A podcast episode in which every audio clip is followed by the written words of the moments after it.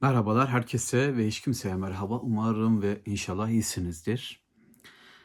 Friedrich Nietzsche'nin İyinin ve Kötünün Ötesinde kitabının ikinci bölümü, Özgür Ruh bölümündeyiz. Bundan önce kitabı tanıtmış, ön sözden bahsetmiş ve ardından birinci bölüm ki oldukça zor bir bölümdü.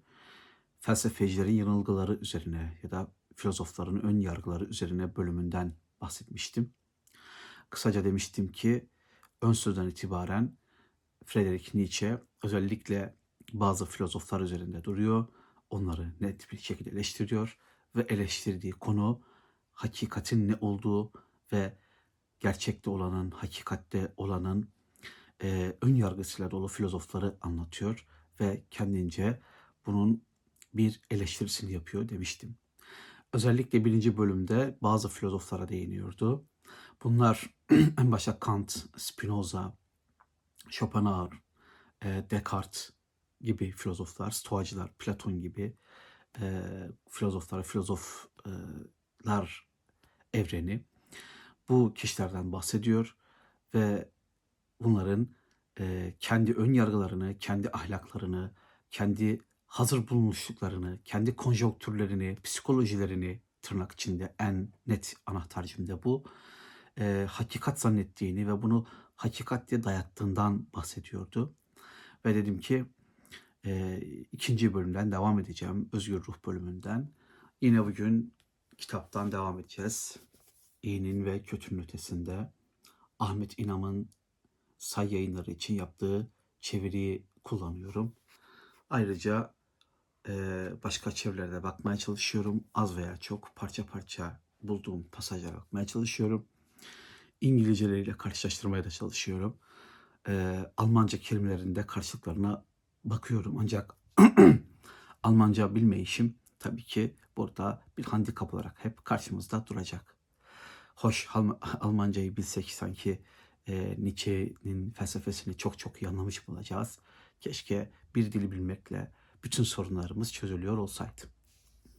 Evet devam edelim. İyinin ve kötünün ötesinde Friedrich Nietzsche ikinci bölümde Özgür Ruh bölümünde nelerden bahsediyor?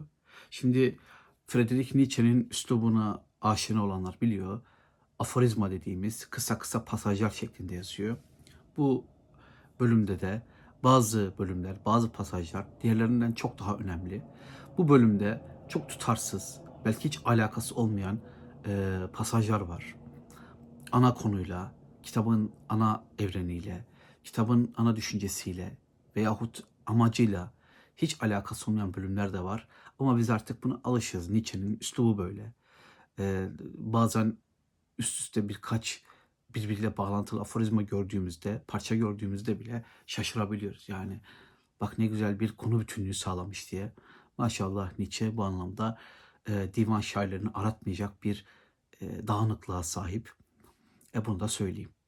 Şimdi Nietzsche Özgür Ruh bölümünde önce bir taksim geçiyor.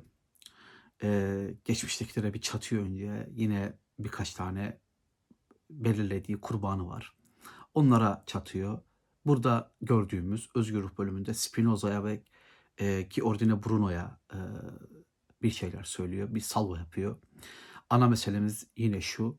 Onların kendi e, ön yargılarını, e, kendi psikolojilerini, bulundukları konjonktürdeki değerleri hakikat diye adlandırdığını ve bunu ve bunları insanlara hakikat diye yutturduğunu düşünüyor.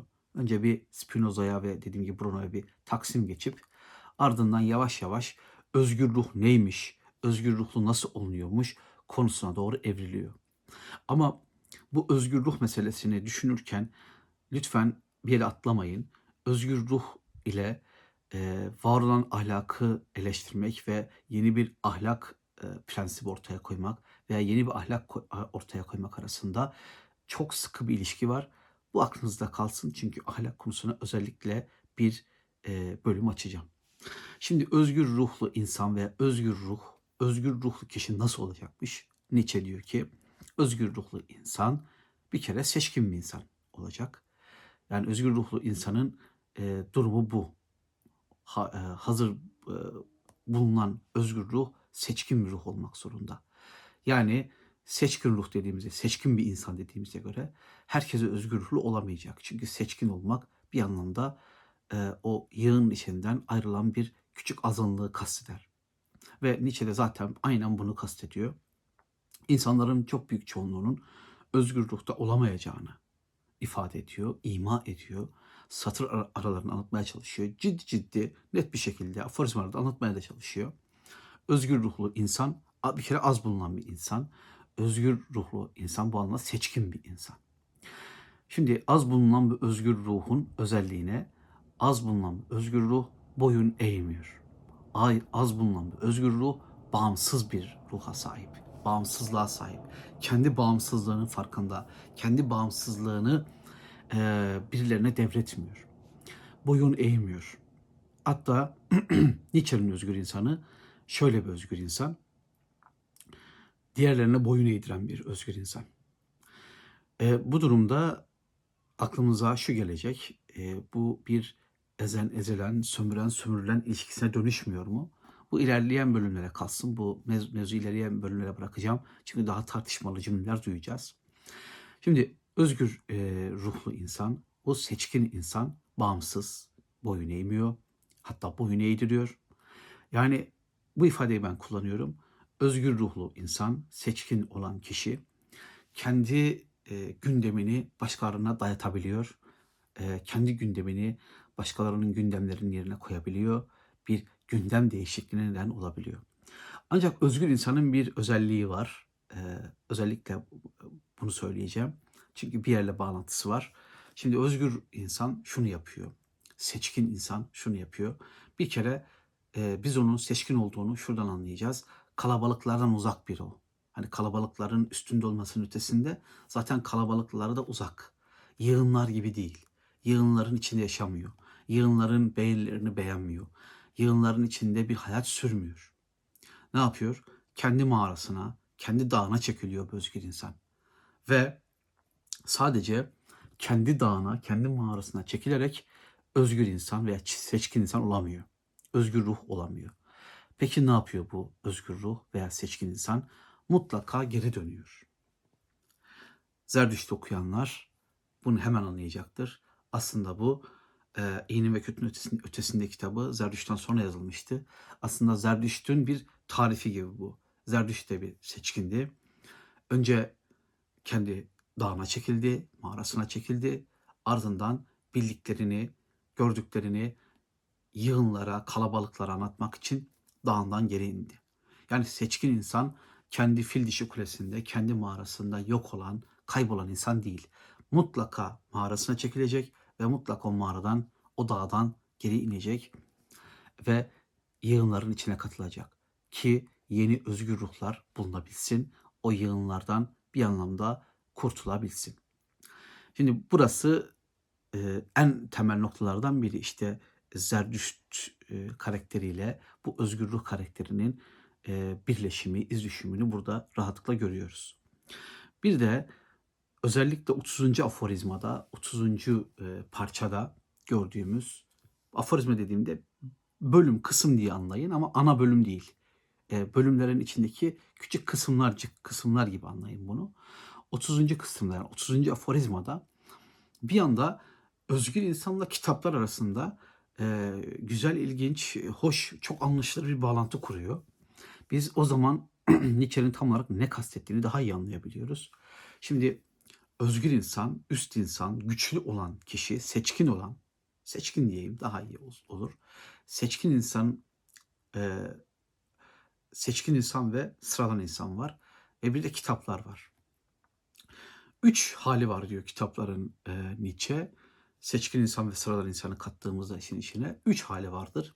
Bir, seçkin kişi, üstte bulunan kişi, e, yığınları aydınlatmak, irşad etmek için kitaplar yazar. Yani seçkin insan sıradan insanlar için kitap yazar ki böyle kitaplar çok ciddi sorunlar çıkartır, tahribatlara neden olur, büyük tartışmalar çıkartır. Seçkin insan eğer sıradan insanı anlatıyorsa. Bence kendisi yazdığı şeyi e, Zerdüşt'ü böyle bu Zerdüşt kitabını seçkin insanın sıradan insanı aydınlatma çabası olarak görüyordu. Buna örnek olarak bence Zerdüş kitabını verebilirsiniz. Bugün daha üzerinde yüzlerce, binlerce büyük tartışma, doktora tezleri, kitaplar yazılmış. Koca bir konu. Böyle bu Zerdüşt'te ne anlatıyordu? İkinci tür kitaplarsa seçkin insanların seçkin insanlar için yazdığı kitaplar. Ee, bunun sebebi de e, seçkin insanların diğer seçkin insanları bulma çabası. Buna da vereceğimiz örneklerden biri elimde tuttuğum bu kitap iyinin ve kötünün ötesinde. Yani işi bilenler, işin emekçisi ama bu emekçilik e, sabahtan akşama kadar madende çalışmak ve belediyede işçi olarak çalışmak gibi emekçilik değil. Yani zihnin emekçisi, e, hakikati anlamanın emekçisi anlamında bir emekçiyi kullanıyorum.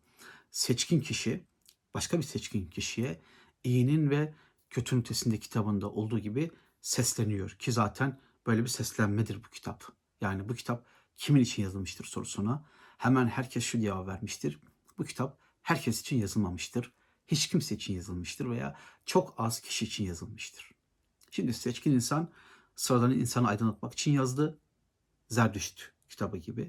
Seçkin insan, seçkin insanları bulmak, onlara derdini anlatmak ve hatta onlara yalnızlığını anlatmak, gelin benim yalnızlığımı paylaşın demek için yazdı.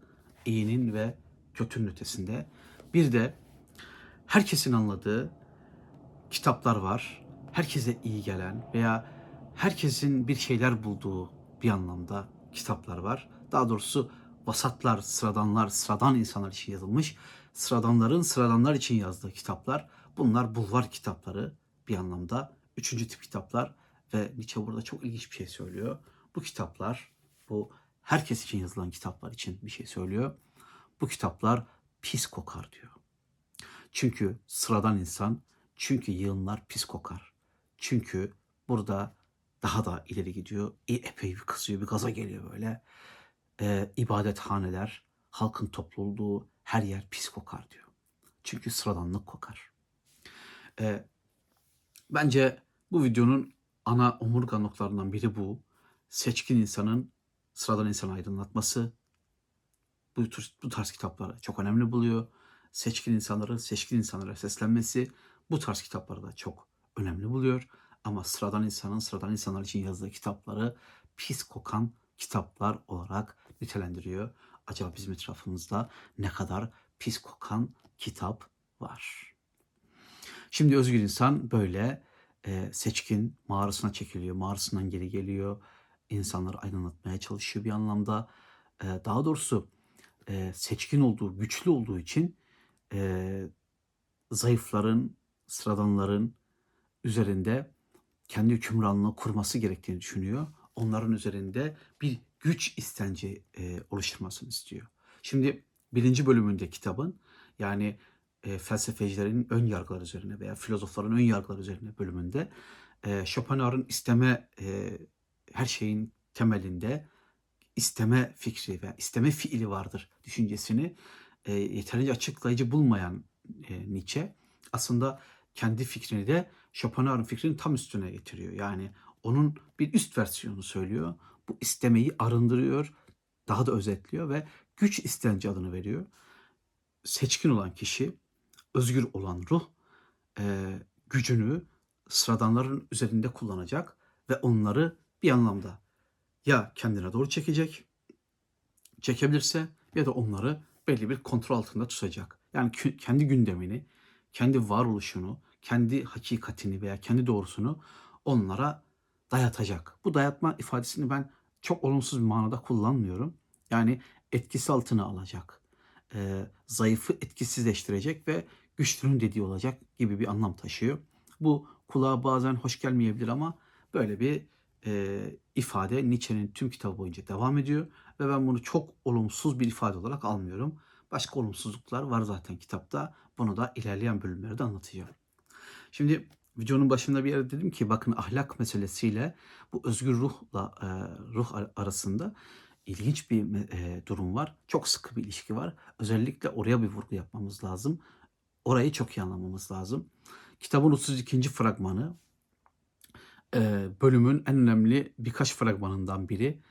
Nietzsche e, kitapta, kitap boyunca en net, en anlaşılır ancak en tartışmalı konulardan birine giriyor. Ve Nietzsche'nin keskin zekasını ama Nietzsche'nin aynı zamanda e, bildiği bilmediği konularda rahatlıkla konuşuyor oluşunu görebildiğiniz bir aforizma. 32. aforizma. Şimdi 32. aforizma aslında ahlak nereden çıktı?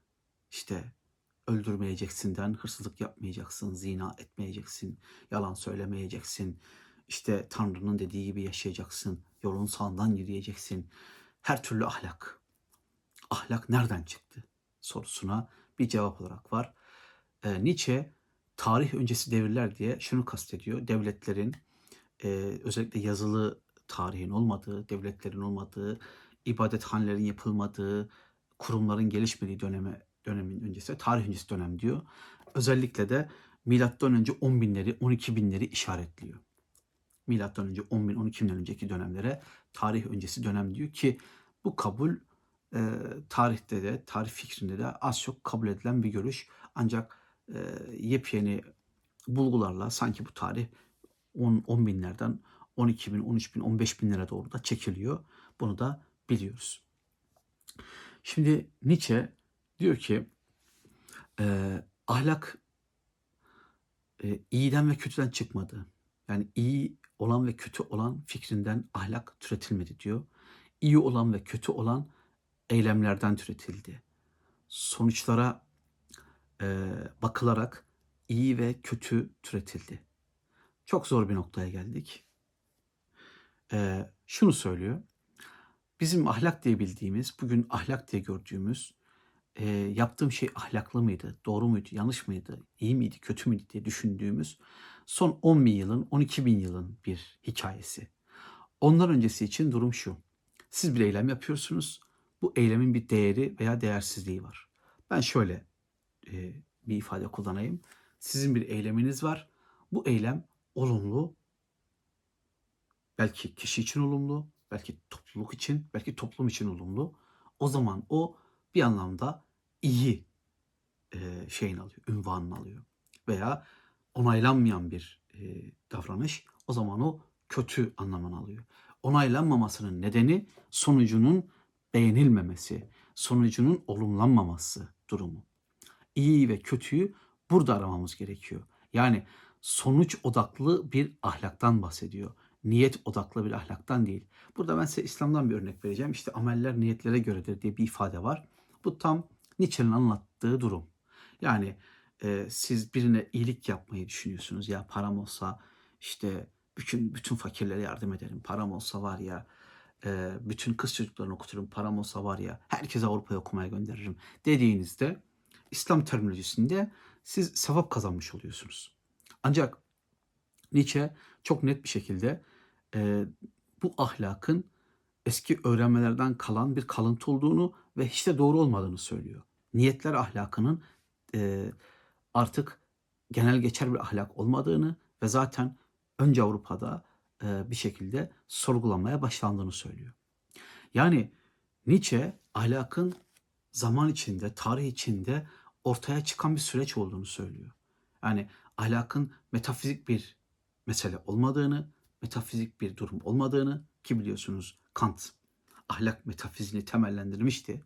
İşte Hristiyanlıkta olduğu gibi işte Platonculukta iyi Tanrı'nın karşısında iyi olmak gibi bir ahlak e, olduğu gibi bir ahlakın olmadığını yani kendi başına töz halinde mi diyelim artık yani e, hakikatin ardında değişmez dönüşmez bir ahlakın olmadığını hepsinin süreç içinde bir şekilde gelişip dönüşüp e, bugünlere kadar geldiğini söylüyor. Lütfen e, bölümde bilmeniz, anlamanız gereken veya dikkat etmeniz gereken en önemli nokta burası zaten.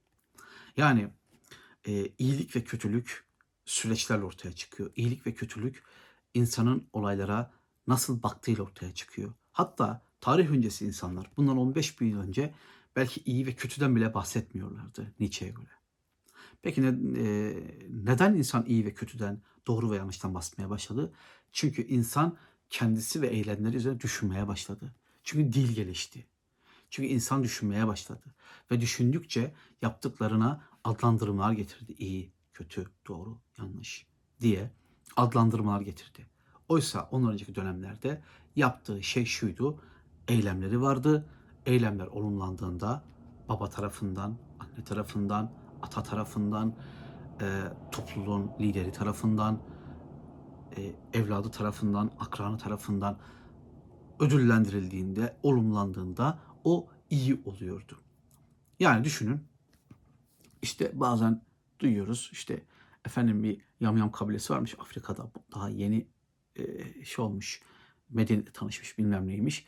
Bunlar aslında bir zamanlar çok da eski zamanlarda değil düşmanlarını öldürüp yiyorlarmış. Şimdi sizin mantığınıza göre bu zaten kötü bir şey. Çünkü siz bir süreçten geldiniz, bir süreci yaşadınız ve size göre insan öldürmek, hatta insan öldürmenin için insanları oturup e, pişirip yemek çok büyük bir kötülük. Hatta e, dini terminoloji katalım çok büyük günah. Yani birine bunu yapmak çok büyük günah. Ancak bu eylem onu yapan e, kabiledekiler için günah değil, kötü değil. Hatta çok iyi bir şey.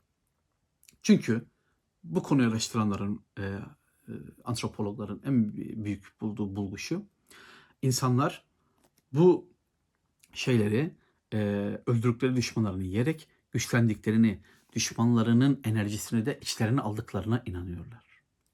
Bir anlamda şu olmuş. İki düşman kabile karşı karşıya gelmiş. Bu düşman kabileler savaşmış. E, savaşın ardından bir kabile diğer kabileyi yenmiş. Mesela diyelim 5 kişi esir almış. O 5 kişi esir almış. Bu olumlanmış bir durum. Çünkü topluluk, kabile kurtuldu. 5 kişi esir almanız iyi. E, ve karşı kabileden 5 kişiyi esir alıp e, öldürmeniz, ge- es- karşınızdaki kabileyi güçsüzleştirdiniz. E bu da iyi. Olumlandı. Çünkü topluluk bu güveni istiyor. Yine olumlandı. Ve ardından sizin daha güçlü olmanız lazım. Güçlü olmanın bir ölçüt olarak şunu koyuyor insanlar. Eğer biz bunları öldürürsek güçleniriz, zayıflatırız karşı tarafı. Onları yersek onların gücü bize geçer. daha da güçleniriz. Ve sonra bu davranış da olumlanmış. Şimdi burada istediğiniz kadar insan hayatı, insanın şeyi, eee, yaşam hakkı gibi ifadeler kullanın. Süreç içinde bu kabilenin davranışları olumlanmış ve onlar için artık iyi olan düşman kabiledeki insanları yakalayıp öldürüp yemek oluyor. Çok rigid bir örnek vermiş olabilirim, abartılı bir örnek vermiş olabilirim ama sanırım anlaşılmıştır. Yani sizin bugün iyi diyebildiğiniz mesela bunu dinler çerçevesine çekelim. Ee, daha bundan birkaç on yıl belki birkaç bir yüzyıl önce da bırakın bir bin yıl önce herhangi bir gerçek Hristiyan için iyi olan e, bir Müslüman bulup kafasını kesmekti. Haçlı seferlerini düşünün. İşte Kudüs'ü, İstanbul'u bir anlamda e, Müslümanların yani küffarın elinden sonunda Hristiyanın küffarda Müslüman oluyor. Almak, e, onu öldürmek iyi olandı. Neden iyi olandı? Çünkü olumlanan bir şeydi bu. Çünkü o dönemin Hristiyan toplumu bulunduğu konjonktürde, psikolojide bunu olumluyordu. Bugün de olumlayanları var. Müslümanlar da bunu olumlayanlar var. Hristiyanlıkta olumlayanlar var. Yeter ki düşman ortadan kalksın. Bunu olumluyordu. Ve bu böylece ortaya olumlandığı için, değer verildiği için, Nietzsche'nin ifadesini kullanalım, eylem değer kazandığı için iyi kategorisini, iyi statüsünü bir, bir anlamda ele geçiriyordu. Şimdi Nietzsche diyor ki biz her şeyi yanlış anladık. Büyük bir yanlış anlamayla karşı karşıyayız. Karşımızda duran ahlak değişmeyen, dönüşmeyen bir ahlak değil. Özellikle tarih öncesi davranışlarımızın olumlanması ve olumsuzlanmasından ortaya çıkan bir ahlak. O yüzden bu ahlakın mutlak olduğunu, yani geçerli olup olmadığını bakın tartışmıyor. Mutlak olduğunu, tanrısal olduğunu, kendinde şeyden kaynaklandığını, neyse artık işte hakikatin yani fenomenin e, ötesindeki numenden kaynaklandığını, hakikat olduğunu, hakikatin bir parçası olduğunu, bir rüknü olduğunu söylememizin hiç de mantıklı olmadığını, hiç de geçerli olmadığını söylüyor. Burada bir de özellikle bir yere söyleyeceğim. Bunu benden önce kimse söylemedi diyor. Bunun üzerinde kimse durmadı diyor. Ben hem size söylemiş olayım hem de Nietzsche arkadaşımıza da söyleyeyim. Bu konuyla ilgilenen tarihte çok ünlü bir filozof var. Hatta onun biz mektuplarını biliyoruz bu konuyla alakalı ve çok net, e, güzel, anlaşılır yerlere getirmiştir mevzuyu. Spinoza'yı atlıyor Nietzsche. Çünkü Spinoza özellikle kötülük mektupları diye bugün bulabileceğiniz e, kitapta bu kötülük meselesini tartışıyor. Yani ahlak meselesini tartışıyor. Her ne kadar Nietzsche Spinoza'nın bir sahtekar olduğunu çoğu konuda düşünüyor olsa da e, Spinoza çok samimi bir şekilde iyilik ve kötülük meselesini tartışıyor ve o da e, iyilik ve kötülük diye bilinenin, ahlak diye bilinenin, ahlaklı olmak diye e, bilinen şeyin e, aslında şu olduğu kanaatinde eylemlerimiz var, eylemlerimizin sonuçları var ve ona göre olumluluk, olumsuzluk, değer, değersizlik durumundan kaynaklanan onaylanma durumuna göre iyi, kötü, doğru, yanlış diye adlandırılan ifadeler var. Yani Nietzsche'nin de haber olsun. Bu konu ilk onun gündemine gelmedi. Ancak elbette Nietzsche'nin çok keskin, çok net eleştirilerini e, atlamayacağız. Tabii ki tarih öncesi devirler meselesi Nietzsche'nin bence hakim olduğu bir konu değil. E, onu da söyleyeyim. E, ama bu bir şey değiştirmez. Nietzsche'nin perspektifi, Nietzsche'nin olaya bakışı hiç de yabana atılır bir bakış değil. Şimdi özgür ruhtan bahsettim. Seçkin ruh, seçkin insan.